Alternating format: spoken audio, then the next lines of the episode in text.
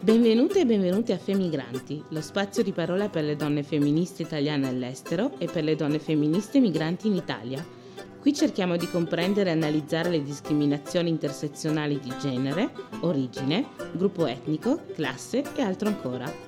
Il tutto con lo sguardo particolare di chi viaggia o vive lontano da casa. Io sono Busso, sono italiana di origini senegalesi e vivo in Francia. Non sono né una sociologa né esperta in questioni etniche o discriminatorie. Mi considero una femminista e militante per la giustizia sociale, ma la mia non è una verità universale, dico solo quello che penso. Le mie ospiti possono essere donne non italiane, quindi non stupitevi se a volte sentite parole o accenti di paesi diversi. Prenderò il tempo di tradurre per voi. Vorrei ringraziarvi per eh, le bellissime parole che ho avuto per gli episodi precedenti e gli incoraggiamenti, mi, mi spinge ad andare avanti. E oggi sono qui con Khadija. Ciao Khadija. Ciao Busso. Ciao, sono molto contenta di fare questo episodio con te perché sei una delle mie più care amiche, se non la più cara, non voglio fare gelose. ecco, quindi sono molto molto felice no, di dillo, dillo. farlo. Lo dico, lo dico. quindi questo è un episodio un po' particolare, è il primo di una serie di episodi che sono concentrati sulla tematica del razzismo. Oggi siamo con Khadija, come abbiamo detto, e quindi ti chiedo di presentarti, di dire al nostro pubblico chi sei, da dove vieni e dove hai passato la tua infanzia. Allora, ciao pubblico, ovunque voi siate, da ovunque ci stiate ascoltando. Beh, spero anche da posti molto lontani, Sì. non lo so. È bello, mi, mi piace molto il concetto di ascoltare la voce di qualcuno perché va molto più lontano, secondo me, Sì, è vero. l'immagine. Sì. Ma niente, allora ciao Busso di nuovo, come hai già detto sono la tua migliore amica, io mi prendo questo posto. sono Khadija, oramai si dice sempre l'età, ho 29 anni, quindi si va per i 30. Mhm. Sono italiana, i miei genitori sono del Senegal come parte della mia famiglia, tutto il resto della famiglia è in giro per il mondo, Mhm. quindi potrei dire che vengo dal pianeta Terra, un po' come tutti. E niente, sono un architetto, o almeno ci provo, questa è la mia più grande passione, insieme a fare progetti che abbiano un impatto sociale, sempre e comunque. Ok. Questa sono io. Puoi dirci anche da che città vieni per situarti un po'? Va bene, allora sul pianeta Terra, se guardate la cartina, Italia, nord-est, nata a Trieste, Ok. precisamente. ok. Poi, vabbè, con la mia famiglia abbiamo abitato in quello che viene chiamato l'Isontino, quindi tra Gorizia, Monfalcone, con le zone lì. E com'è stato crescere in quanto giovane bambina nera in un, in un ambiente in cui prevalentemente gli altri non lo sono? Beh, vedevo te, Sì, è vero. quindi diciamo che tu eri un po' il, il mio specchio riflesso. Mhm. Ci vestivano uguali, non so vero. perché. Però c'è da dire che eravamo molto carine. e Sì, sì, avevamo un sacco di vestiti uguali all'epoca. è vero. Però sì, ci vedevamo nel weekend e quando non vedevo te, niente, ero con le mie compagne di, di classe. E come sempre direi che la diversità non, non la vedi tu da bambino. No. Cioè tu da bambino non ti fai nessunissimo problema. Cioè con i Mhm. bambini, i bambini parlano diverse lingue l'uno con l'altro senza farsi nessunissimo problema. che è Questo la è cosa vero. più divertente del lavorare con i bambini. Per questo mi piacciono i bambini, gli adulti un po' meno. Gli adulti hanno troppi preconcetti, Sì, hanno assolutamente. troppe strutture mentali che neanche loro oramai sanno da cosa derivano o Mhm. da cosa sono nate. Però sono proprio radicate nelle loro menti. Mm, Questo è vero e ti raggiungo in quanto giovane mamma, è vero che adesso osservo anche la mia bambina crescere e io le parlo diverse lingue e la cosa non la sconvolge per niente e anche quando sì. la vedo parlare con altri bambini eh, o bambine eh, si parlano appunto in lingue diverse, hanno colori diversi, origini diversi e non certo. c'è questo, non ci sono appunto questi, come hai detto, questi preconcetti già, già, già iscritti sì. nelle loro menti. Sarebbe molto bello se, se rimanessimo tutti un po' bambini. Sarebbe bello se rimanessimo tutti un po' bambini. Eh sì, non so se si può. Saremmo un mondo migliore. Quindi, adulti all'ascolto, tornate bambini. Grazie per questo Prego. invito. E forse crescendo poi ti sei resa conto, magari in quanto giovane adulta o adolescente, di, di, questa tua diversità e ti ricordi qualcosa della tua adolescenza appunto riguardo, riguardo ad episodi di razzismo, magari razzismo ordinario o microaggressioni? Hai voglia. Sono cose di cui non ti rendi conto immediatamente Mm-hmm. ma magari col tempo le accumuli e a un certo punto dici ma secondo me qua c'è un pattern. Sì. Cosa c'è che non va? C'è uno schema. Mm. Sì, e la maggior parte delle volte magari pensi, boh, cosa ho fatto, cosa non ho fatto, sono io. Poi in realtà ti rendi conto che, come dicevo prima, sono queste strutture mentali abbastanza inutili che le persone hanno e che non mm-hmm. si rendono neanche conto di avere. Mm. Ma dal semplice da dove vieni? E gli dici, mm, niente, eh, vengo da qua dietro come, come te. Quindi sono italiana. Ma no, ma da dove vieni? E sei tipo, ma scusa, se ti ho appena detto che vengo da qua dietro Monfalcone, perché mi dici da dove vieni ancora? E quindi sei costretto a dire sì, vengo, cioè vengo. Alla fine dici, i miei genitori sono del Senegal, che poi sì che poi ti mette anche in questa situazione imbarazzante in cui sembra che tu rinneghi qualcosa. Esatto. In realtà non stai rinnegando niente. No. Tu sei senegalese, sei italiana, sei, però non è quello che sei interamente, quindi è inutile stare lì a rimarcare una cosa del genere. Siamo tante cose. Esatto, siamo una molteplicità di, di esistenze e di identità e penso che sia importante anche ritornare perché penso che sia la domanda la più, la più famosa forse nella playlist Già. delle domande razziste perché è una domanda razzista in quanto non si insisterebbe tanto sulle origini di qualcuno se tu non fossi una donna nera o una giovane nera, se tu fossi una donna bianca o una giovane bianca o comunque di qualsiasi altri eh, e avessi altre origini, nessuno prima ancora di sentirti parlare ti metterebbe un'etichetta di straniera e come dici tu ci mette sempre in una posizione un po' ambivalente perché sembra quasi che bisogna provare la lealtà, no? Cioè sei italiana, sì, sì. ma non lo sei davvero perché non non si vede che sei italiana, quindi spiegami perché è come se nella, nel cervello delle persone queste strutture mentali creassero già una barriera, no? Eh, tu non hai diritto di essere semplicemente italiana se vuoi dire che si senti italiana, no? Devi per forza essere qualcos'altro. E se questo qualcos'altro non è qualcosa che combacia con l'idea che hanno in mente, mh, mm, è anche lì che si scaturisce, non un conflitto, ma beh, sì, una specie comunque di, di, di situazione conflittuale, perché devi sempre giustificarti della tua identità, no? Sì. Cioè, non, non, basti in quanto italiana a te stessa, cioè per te stessa sì, ma per gli ma altri poi, no. Io sono convinta oramai che noi non siamo del posto in cui veniamo. Mm-hmm. Cioè il mhm. posto in cui veniamo certo ha un, moltissime influenze su di noi, però in realtà è la cultura del posto, sono i rituali del posto, sono le persone che tu hai incontrato e che non hai incontrato, non è il luogo in sé.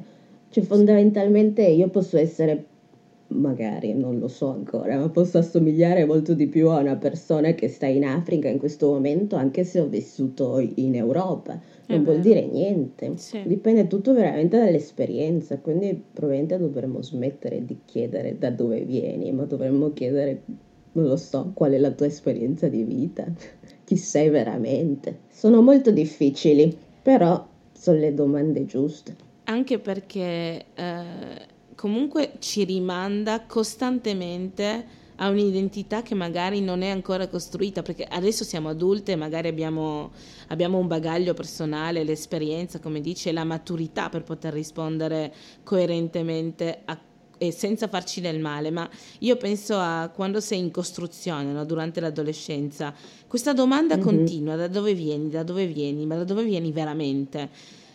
E, è comunque un peso, un peso da portare, perché dobbiamo sempre farci questa interrogazione, no? Cioè non è sì. soltanto noi come ci vediamo o noi come ci sentiamo, ma come dobbiamo rapportarci agli altri e come gli altri si aspettano che noi ci identifichiamo, perché anche questo è, tu dici che sei italiana, però gli altri te lo negano. E, ed è molto violento, è comunque una microaggressione, forse la più, la più come dire, e forse la microaggressione la più eh, frequente insieme a, immagino che tu abbia avuto anche il classico, parli bene Uff. l'italiano. Sì, sì, sì, sì, parli bene l'italiano, ma pe- pensavo volesse dire come ti chiami? Ah, anche come ti chiami, certo, il tuo nome. Il comunque... classico, dopo aver detto il mio nome una volta, non basterà mai. No. Che c'è modo e modo di chiedere, eh? ci mancherebbe altro. Se non esatto. hai mai esatto. sentito un nome, giustamente magari lo vuoi dire bene, mm-hmm. però c'è modo e modo di chiedere come ti chiami, oppure perché non ti chiami Alice, che uh. è rimasto allora, con me, rimarrà con me tutta la vita. Eh, perché non ti chiami Alice? È di una violenza inaudita questa cosa, perché ti spoglia di chi sei, cioè prendere qualcosa come il nome di una persona e renderlo semplicemente più, se- più facile da pronunciare, ma sì. la cosa, la cosa è che non è... Con... Sì, Scusami. renderlo conosciuto. Esatto, sì, cioè renderlo conosciuto, non, se non appartiene alla mia cultura, allora lo rifiuto. Cioè, è, è, è, è, come dire tu non esisti concretamente, tu hai una tua identità, però visto che non mi piace, non la capisco, non la conosco, non riesco a pronunciarlo, mi è difficile, allora preferisco appiccicartene un'altra. Cioè, ed è qualcosa di, di molto frequente in Italia in realtà, perché All'estero a me è successo molto meno, non so se vale lo stesso per te, sì, ne, ne parleremo, però in Italia c'è proprio questa cosa di appropriarsi dell'identità altrui quando eh, si ha un'apparenza straniera, perché non siamo straniere, siamo italiane, però essendo che i nostri genitori giustamente hanno voluto tramandarci anche la loro cultura, e perché e questo sì. è il nostro nome, è la cultura principalmente dei nostri genitori, che poi diventa anche nostra. Però eh, il fatto di rifiutarla in maniera così evidente e, e senza neanche senza neanche porsi provarci. la domanda, provarci nemmeno, appunto, cioè, oppure pronunciarlo male eh, in maniera esplicita, no? Come dici tu, c'è una maniera di parlare alle persone, è, è l'intenzione che conta, e qui c'è proprio un'intenzione malevole, perché insomma, non dire il mio nome o dirlo male o dirmi che è strano o dirmi perché non ti chiami con un altro nome è proprio spogliarmi della mia identità, cioè togliermi chi sono. E questa è una cosa che, che è molto violenta e che succede purtroppo troppo spesso. Sì. E... Io avrei un'altra domanda eh, per te prima di arrivare a perché sei partita. Eh, queste microaggressioni sono cose che succedono nel quotidiano. Tu te ne sei accorta da giovane o è qualcosa che hai costruito poi crescendo? Allora, tra parentesi, sono ancora giovane. È vero, scusami. Da più piccola allora, ecco. Vai, grazie, grazie, preferisco. Secondo me, come dicevo prima, è una cosa di cui non ti accorgi quando sei bambina mm-hmm. perché da bambina non ti fai nessunissimo problema, parli mm. con tutti, saluti chiunque. È vero. Te ne accorgi un po' crescendo quando arrivi magari all'università, forse già alle superiori, che mi ricordo mm-hmm. che alle superiori è quando, dopo essere stata l'unica ragazza di colore per tutta per tutti sì. i miei studi sono arrivate delle ragazze di altri colori che non fossero bianche. Ok. Allora forse lì già mi sono resa un po' conto, beh, non sono da sola almeno. Forse mm. lì ti rendi conto che anche tu non sei bianca. Cioè, sembra stupido da dire. No, no, no, Però, Perché alla fine tu non vedi il tuo colore, no? Esatto. Nessuno vede il proprio colore. Vedi mm. gli altri, non vedi il tuo. Mm-hmm. E appunto non è il tuo colore a determinarti. Quindi ti rendi conto di essere magari diversa, che eh, secondo me non è una parola brutta, anzi, viva la no. diversità. Sì. Quando vedi altre persone che sono diverse da te o che sono diverse da quello che tu hai visto fino a quel momento.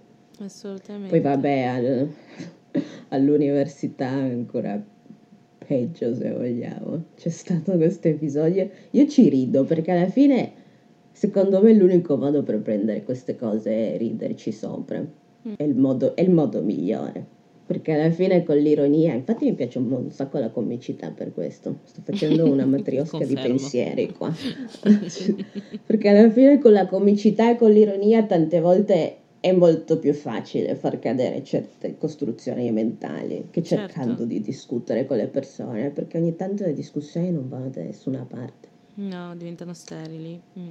Già, però scusa, tornando all'episodio del, dell'università, quindi niente, anche lì ero l'unica ragazza nera, nera, nera. Mm-hmm. Del, ero all'Università Gorizia, architettura. Mm-hmm. Se mi ascolteranno saluto tutti i miei colleghi. e, ehm, e, niente, ero secondo semestre credo, o secondo anno, vedi, hai fatto bene a dire che non sono più giovane. Uh-huh. E questo professore a un certo punto si gira stavo facendo revisione, guardando dei progetti di altri e continuava a guardarmi. E io, boh, l'ho ignorato perché dicevo, vabbè, questo è un po' strano. Mm-hmm. E alla fine della sua discussione, dopo aver parlato con tutti, si gira e mi fa: Ah, ma lei è in Erasmus? E vabbè, a noi sono cadute oh, tutte no. le mandibole. Perché per lui non potevo essere di lì, perché ero troppo yeah. diversa dagli sì. altri, perché non potevo essere, eh, potevo essere di lì, dovevo essere per forza in Erasmus. Però vabbè, sì, sono questi episodi che ti fanno un po'... E tu come hai reagito boh. però questa volta? Io ti dico, io rido sempre. sì, questo è. Ho riso anche quella volta e gli ho detto, ma scusi, io sono qua da, da, tutto il semestre, quindi tra l'altro un professore che non era quasi mai a lezione. Ah, ok. Quindi figurati. quindi era lui in Erasmus, non io. no, però vedi, cioè... Eh, hai fatto bene a, a ridere e penso che sia comunque coraggioso perché a un certo punto non ne puoi più, eh, non hai più neanche l'energia di rispondere, di spiegare, di giustificare, di dire ma, ma scusa, come hai detto tu, io sono qua da tutto l'anno perché mai dovrei essere l'Erasmus.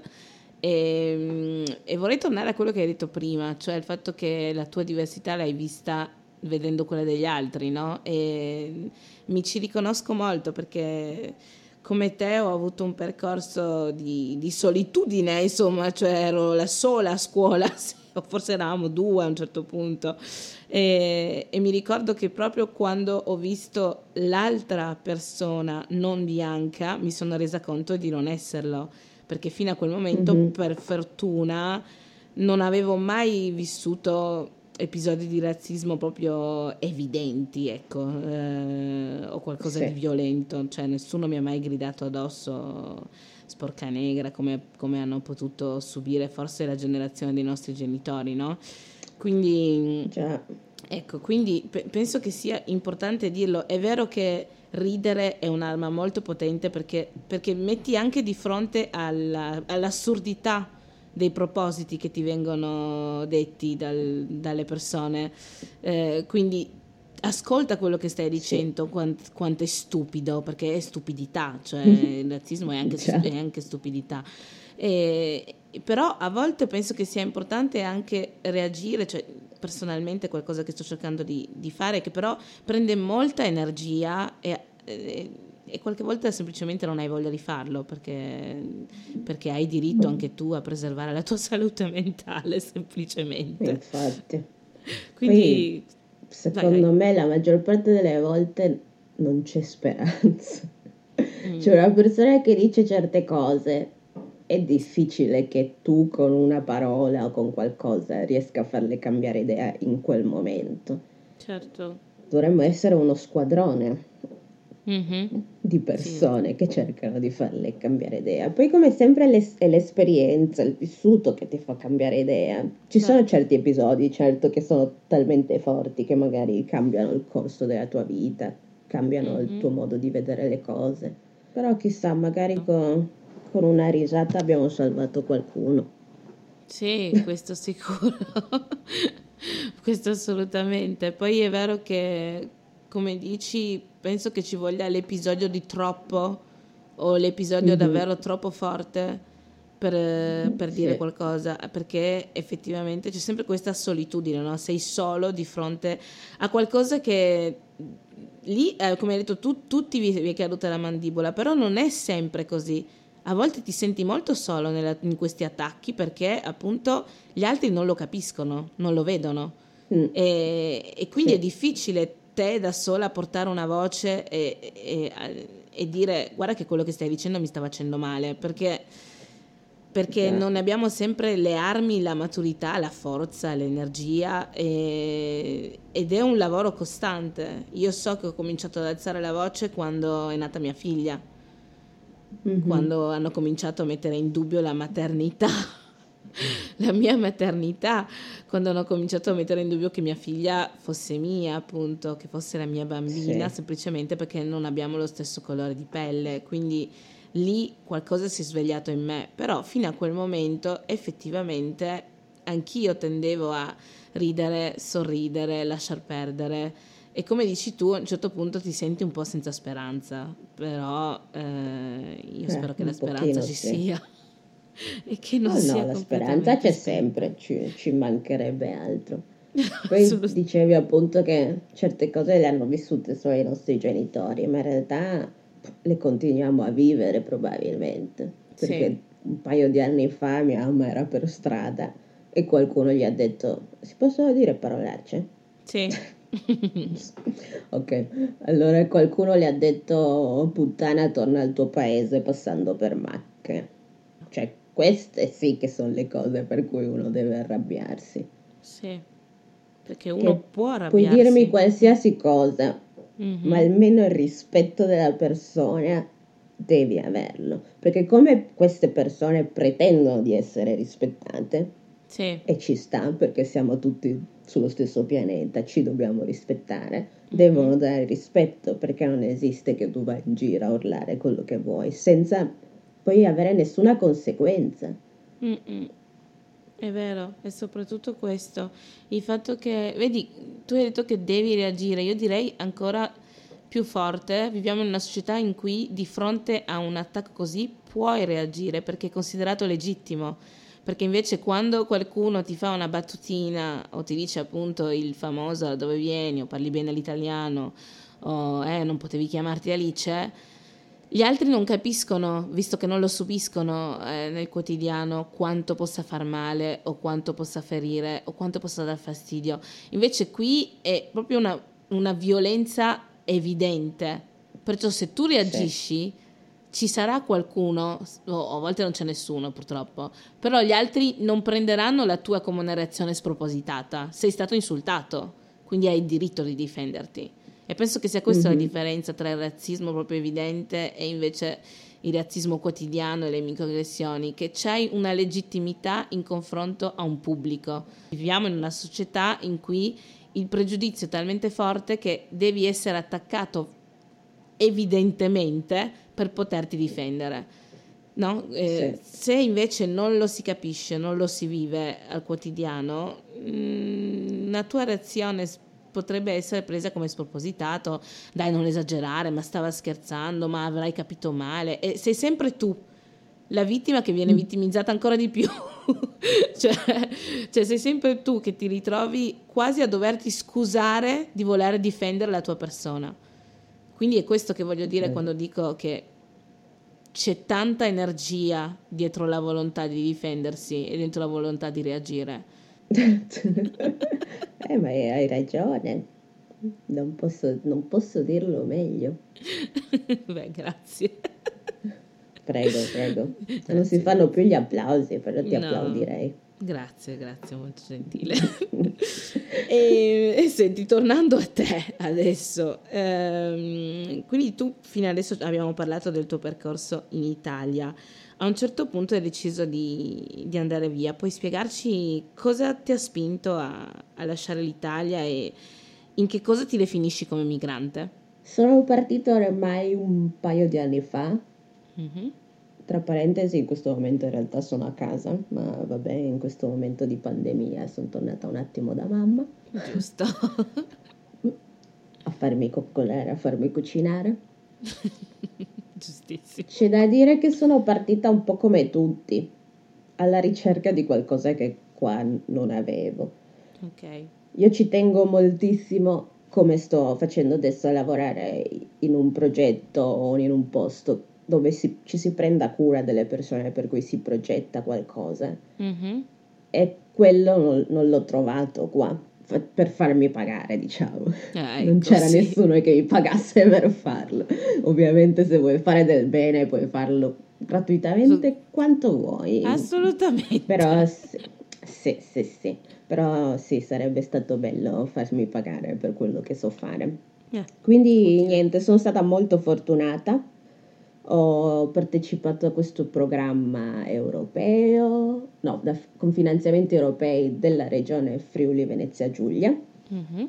Per cui niente, ho scelto il Regno Unito come paese dove andare all'estero e mi hanno chiesto, vabbè, dove vuoi andare nel Regno Unito?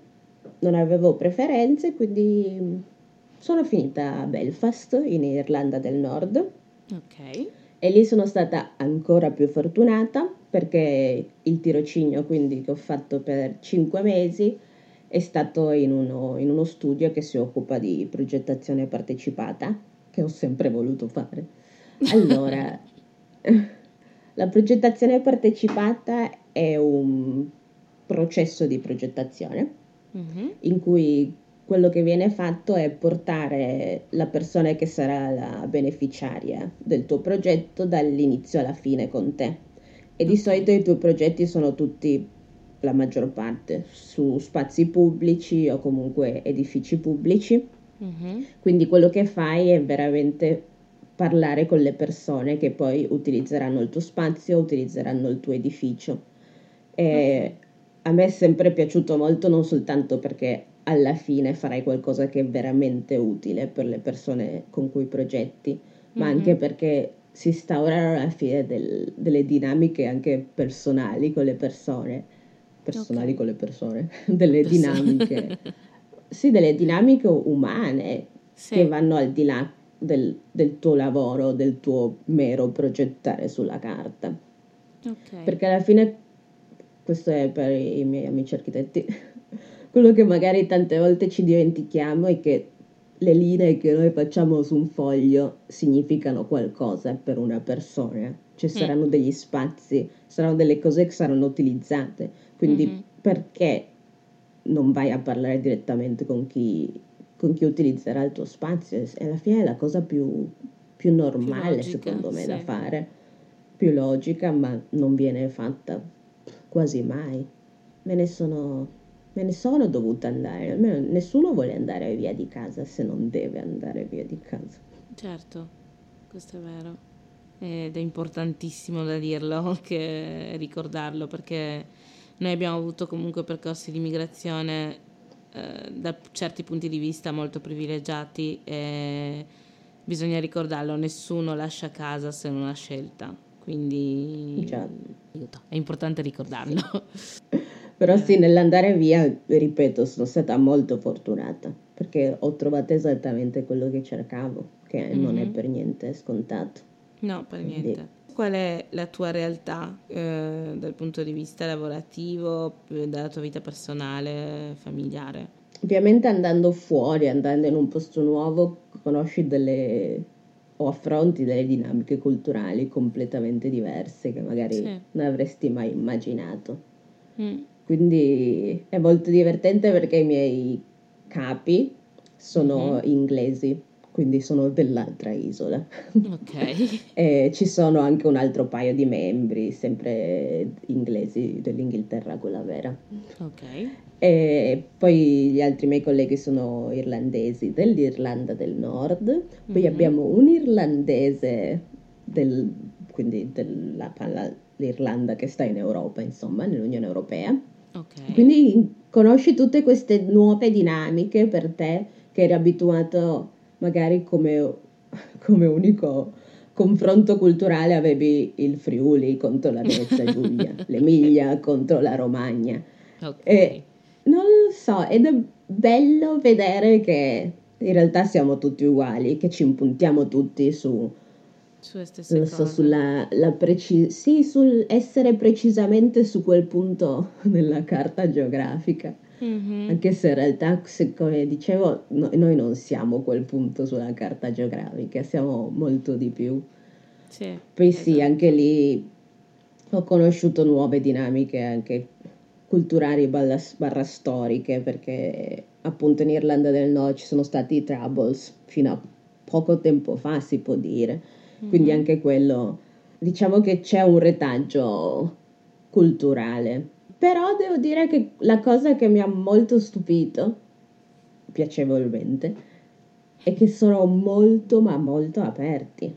Ok. Cioè se tu vai, vai in un qualsiasi posto, oppure sei perso e si vede che sei perso per strada, Mhm. qualcuno si ferma, almeno una persona, se non di più, si fermerà per dirti hai bisogno di una mano, che è una cosa bellissima, per Bellissima. me e che Mm. forse, senza offesa per noi italiani, ma forse a noi ci manca un po' questa dimensione Eh, di molto. andare in un bar, parlare con uno sconosciuto tanto perché vuoi attaccare il bottone, perché ti fa piacere parlare con un'altra persona, Mm. oppure dire buongiorno a tutti. Lì per strada ci si saluta, Eh. o almeno nella mia esperienza, magari qualcuno mi dirà a me non è mai successo.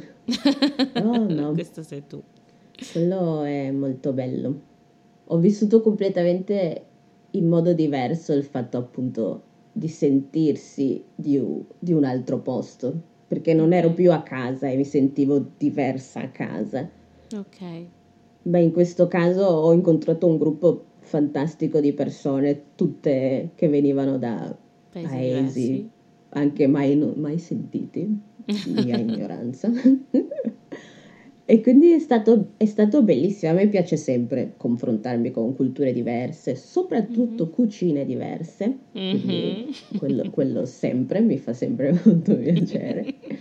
Quindi forse sì, ti dà un, un modo completamente diverso di, di avere esperienza di un, di un posto, di vedere un posto, Certo. di vivere un posto. Però la cosa bella è che poi sì, sono quelle esperienze che poi ti porterai con te, che ti fanno crescere sicuramente. È, è molto bello quello che dici perché si sente che comunque nel partire c'è stata una specie di, non emancipazione, ma di liberazione, no? Cioè ti sei sentita meglio, appunto, perché hai potuto fare ciò che davvero vuoi fare con un gruppo di persone che è all'ascolto, con un gruppo di persone che- in cui ti senti bene, in cui ti senti te stessa. E, mm, quindi, pur essendo donna, migrante, nera, eh, hai trovato un luogo in Irlanda- nell'Irlanda del Nord che ti ha accolto. E, mm, dal punto di vista di discriminazione e razzismo, e razzismo senti delle differenze con, con l'Italia? Beh, direi di sì. Non mi sono mai sentita guardata perché ero nera. Ok, Cosa che succede, succede qua, sì. può succedere un sacco di volte. E un'altra cosa è appunto quando dico il mio nome, fanno lo sforzo di dirlo oppure ti chiedono addirittura scusa perché non lo sanno dire, una cosa che non mi era mai successa in Italia. Sì. Sì, ci provano veramente.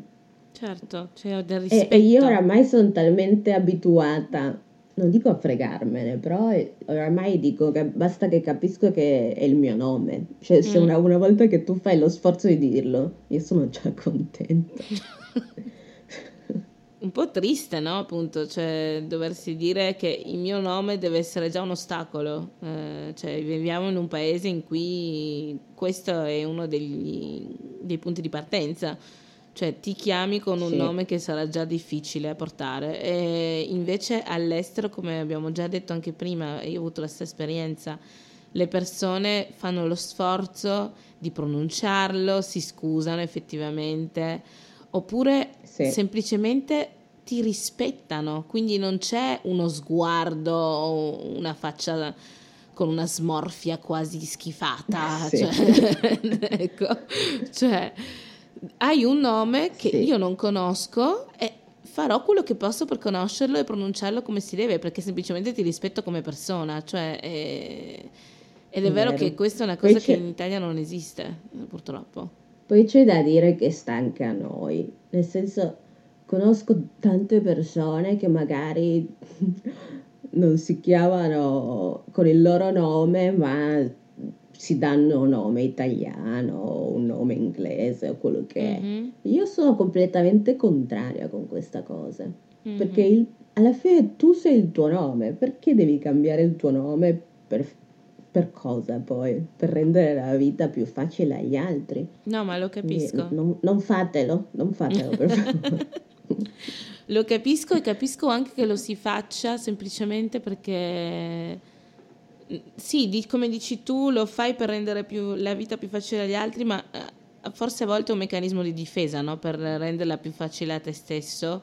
Ed è tutta una questione di maturità e di esperienza e di forza, perché comunque a volte cioè, solo tenere il tuo nome è un atto politico in, in eh, certi sì. ambienti, quindi farlo a volte può essere semplicemente, cioè cambiare il proprio nome lo, lo si fa per proteggersi. E, e, come dici tu, sì, non dovrebbe esistere un meccanismo del genere, ma per alcune persone magari più fragili l- ci mettiamo in condizione di, semplicemente di sopravvivere eh, giorno dopo giorno e se questa è una cosa che rende più facile appunto la nostra esistenza si può facilmente scivolare su questo meccanismo no? di autodifesa concretamente e io so sì. che personalmente per tanti anni eh, mi, han, mi sono fatta chiamare come un diminutivo perché il mio nome mi era diventato talmente talmente quasi straniero, capito? Perché era stato appunto estraniato dalla mia persona così tanto che mi sono detta, boh, basta, cioè almeno così lo capiscono e mi lasciano in pace. E molto recentemente... E pensa sempre... che il tuo nome è facile. Sì, è vero, il mio nome è facile, però in Italia ha una connotazione perché appunto ha un significato eh, particolare, no? Quindi ti, ti, passo tutte le prese in giro di quando ero bambina. Esatto. E, e, credo che sia ancora una questione di educazione eh, in Italia, una questione di, di rispetto, perché penso che nessuno dovrebbe essere preso in giro per qualcosa di così intimo e personale come il proprio nome eh, e che in Italia ci vuole anche te- ancora tempo perché non ci siamo proprio. Cioè, il fatto che appunto io a 30 anni eh, cominci, eh, lo dico veramente con, eh, senza vergogna perché appunto so che qualcosa da qui sono dovuta passare e che ho capito e, e, che ho forgiato adesso e adesso porto il mio nome con fierezza e, e penso che ci, ci, ci, è voluto tempo e che non sarebbe dovuto succedere così. Avrei dovuto semplicemente poter dire il mio nome per strada senza avere sbeffeggiamenti o atteggiamenti sgarbati da parte de, di adulti soprattutto, eh, perché i bambini, vabbè, sono bambini, poi si cresce, poi ci si sì. scusa, poi si capisce, ma gli adulti, il fatto che gli adulti mi sbeffeggiassero per il mio proprio nome e che io fossi senza armi, perché comunque essendo più piccola e, e, più immatura, la prima reazione è quella di proteggersi ed è quello che ho fatto. Quindi mm-hmm. capisco che alcune persone possano farlo, ma è molto triste che si arrivi a questi livelli in, in Italia. Dice, tu hai, hai Hai detto che appunto in questa migrazione è stata una migrazione privilegiata eh, perché tutto è andato bene concretamente. Tu eh, lavori comunque in un ambito eh, molto particolare, quello dell'architettura. In quanto donna, eh, qual è la tua posizione? Come, come ti situi nel, nell'architettura all'estero? Cioè riesci ad avere una vita professionale eh, che, ti, che, ti, che ti soddisfi? Che purtroppo mi dispiace dire che da quando sono all'estero in effetti non ho avuto nessun problema per quanto riguarda la mia carriera professionale. Mm-hmm. Come al solito, come al solito gli episodi spiacevoli e se mm. vogliamo, sì, sì, molto spiacevoli sono stati in Italia. Okay. Scusa Italia, sai che ti voglio bene. Addirittura c'è stata una volta, eh, stavo facendo un tirocinio perché sì, ci piace fare tirocini, questa è un'altra storia. e quindi ero laureata, avevo appena finito tre mesi di tirocinio in questa azienda che si occupa di mm, costruzioni. Okay. Quindi anche lì Uh, sai quante donne ho visto in cantiere? Zero. ero, ero, solo io. Mm. E, ehm, quindi niente, un giorno chiamo questo architetto, tra l'altro io facevo il tirocinio a Piacenza, ma questo mm-hmm. architetto era a Trieste perché avevamo un appartamento a Trieste da rimettere a posto. Quindi lo chiamo, chiamo questo ingegnere, insomma, eh, per chiedergli delle varie pratiche e la settimana dopo sono andata a Trieste okay. anche per vedere lui. Mm-hmm. Arrivo, mi, chia- mi, apre la porta, viene per, per salutarmi, mi guarda sconvolto e dice sì sì e, e, si chiede come mai ero una donna ed ero lì. Ok. Io penso di aver fatto una faccia della serie Oh mio Dio, cosa stai dicendo e cosa hai appena detto? Quindi vabbè, entriamo. Lui sempre che continuava a scusarsi della serie Allora sai cosa hai appena detto? Oppure hai visto la mia faccia sconvolta? Sì. Quindi ci sediamo per parlare di questa pratica e lui che si scusa e io che gli faccio Ma scusami, a parte che sono architetto, non dite sì. a nessuno, non avevo ancora l'abilitazione, adesso ce l'ho. sono architetto, sono donna, ah, sì, grazie, si vede, perché lui ha detto proprio, ma sei una donna. Ah, ok, proprio così. Cioè... sì, proprio così. E lui neanche, mi ha risposto... neanche nascosto proprio. No, cioè... no, no. Mi ha risposto, pensavo fossi la segretaria. Sì, non ci credo. È successo. è successo. No, vabbè, e, c'è boh. questo maschilismo. Quindi, guarda, questi episodi veramente ti, ti fanno... Da, da, un, sì, da una parte ti, cioè, ti dici, ma che me lo fa fare di andare ogni volta a sentirmi queste cavolate, ma dall'altra ti spronano ancora di più a dire io ci sono ragazzi, eh, guardatemi. Assolutamente. Sì, Grazie a Dio sono nera, così mi vedete anche meglio. Esatto. No, ma è importantissimo. La rappresentazione in certi ambiti è fondamentale, cioè io penso che possa Già. capirlo in quanto giovani ragazze o bambine nere in Italia non avevamo molti modelli a cui aspirare se non eh, senza nessun eh, problema per, per chi lo fa ma eh, il, i servizi alla persona insomma sempre coloro che si prendono cura di però senza per forza poter avere delle ambizioni più alte, no? come, se, come se tutto il nostro mondo si fermasse lì. Quindi sì. penso che sia importantissimo quello che hai detto tu, che ci sei e per fortuna che ci sei. E il fatto che un uomo, quindi ancora una volta un adulto, possa dirti a uh, un'altra adulta sei una donna e pensavo fossi la segretaria e non rendersi conto che è ancora peggio quello che stai dicendo. Sì, cioè, sì, cioè, piuttosto stati zitto, cioè, voglio dire, e, e siamo nel, cioè, in 2020, 2021, non, non... Sì, sì, è successo, boh, cosa, tre anni fa questo. Ecco, appunto, cioè, è sconvolgente. L'altro ieri. Ecco, l'altro ieri in Italia.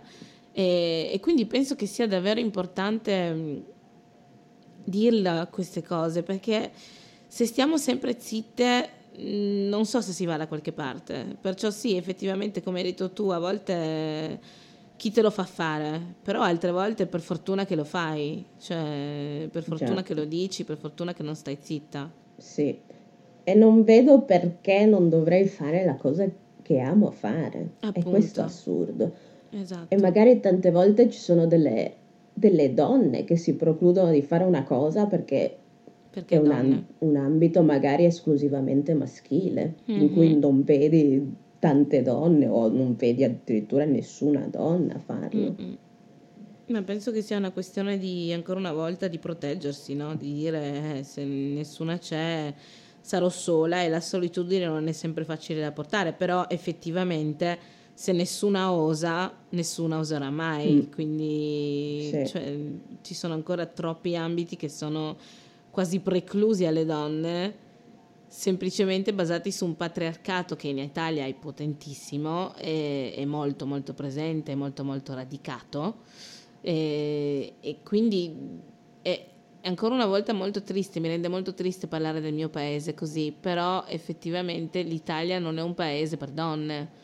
Cioè, se non ci siamo ancora, ci sta ancora. Adesso c'è certo. questo, questi movimenti che si stanno svegliando sempre di più e per fortuna, però da, essendo una donna italiana all'estero, io in Italia non mi sento bene, cioè mh, essendo una donna eh, italiana all'estero, in Italia io sento ancora, una, ancora mh, molta discriminazione, no? Eh, cosa che in Francia non dico che non lo vivo, però lo vivo diversamente, mm-hmm. perché, soprattutto perché non è casa mia quindi sì. non mi ferisce nello stesso modo, mentre ecco, quindi non è la stessa cosa. Invece in Italia vorrei sentirmi a casa e, e, e, a volte non è possibile, e non è possibile semplicemente per il fatto di essere donna e per il fatto di essere nera, quindi, quindi è, è, una ferita che, che, resta purtroppo ancora aperta.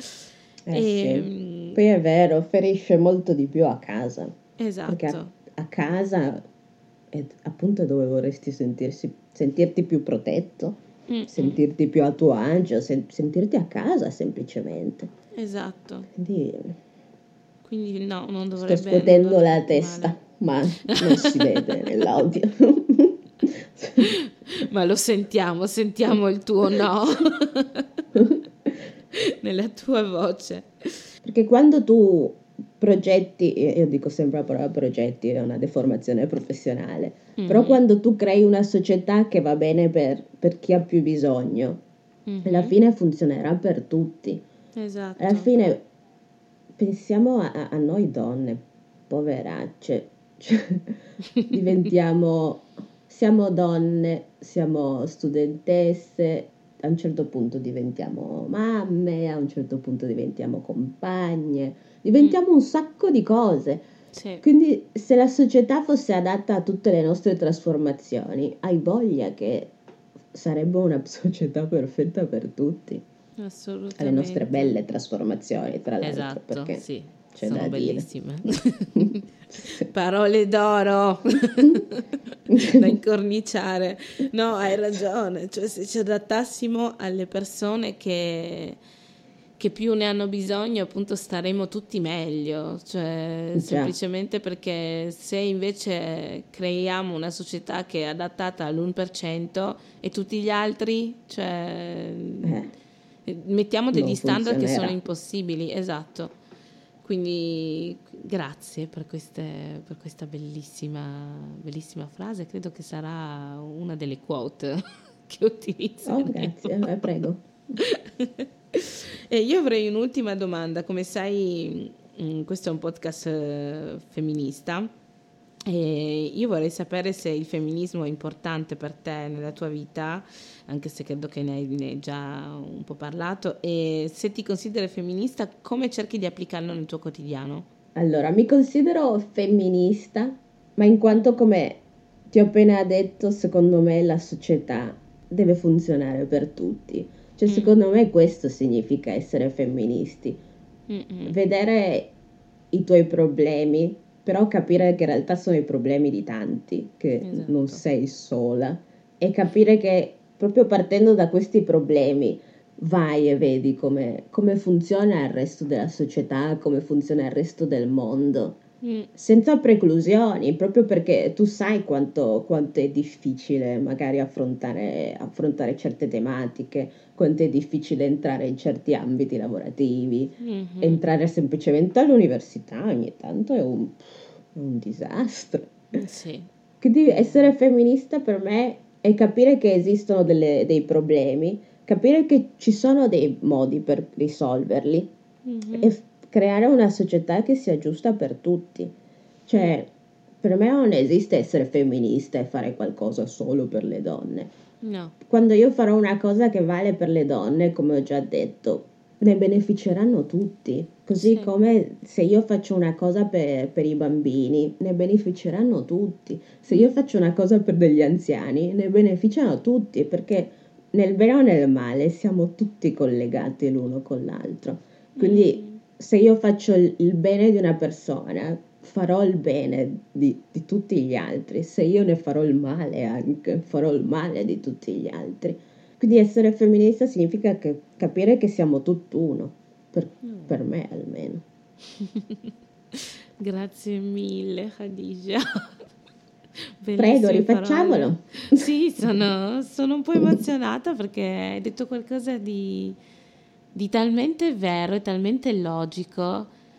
E sarebbe così bello che le persone che ci comandano le capissero. Eh, perciò ti ringrazio, ti ringrazio davvero moltissimo. Eh, purtroppo siamo arrivati alla fine di questo episodio. E io vi invito a ritrovarci la prossima volta con un'altra ospite. Ringrazio ancora una volta Khadija. E nel Grazie frattempo se... di niente.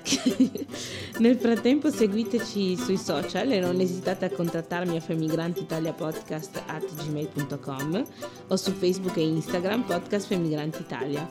Grazie di essere rimasti e rimaste con noi. Io faccio un saluto migrante a tutte e tutti e saluto ancora Khadija. Ciao! Saluti migranti!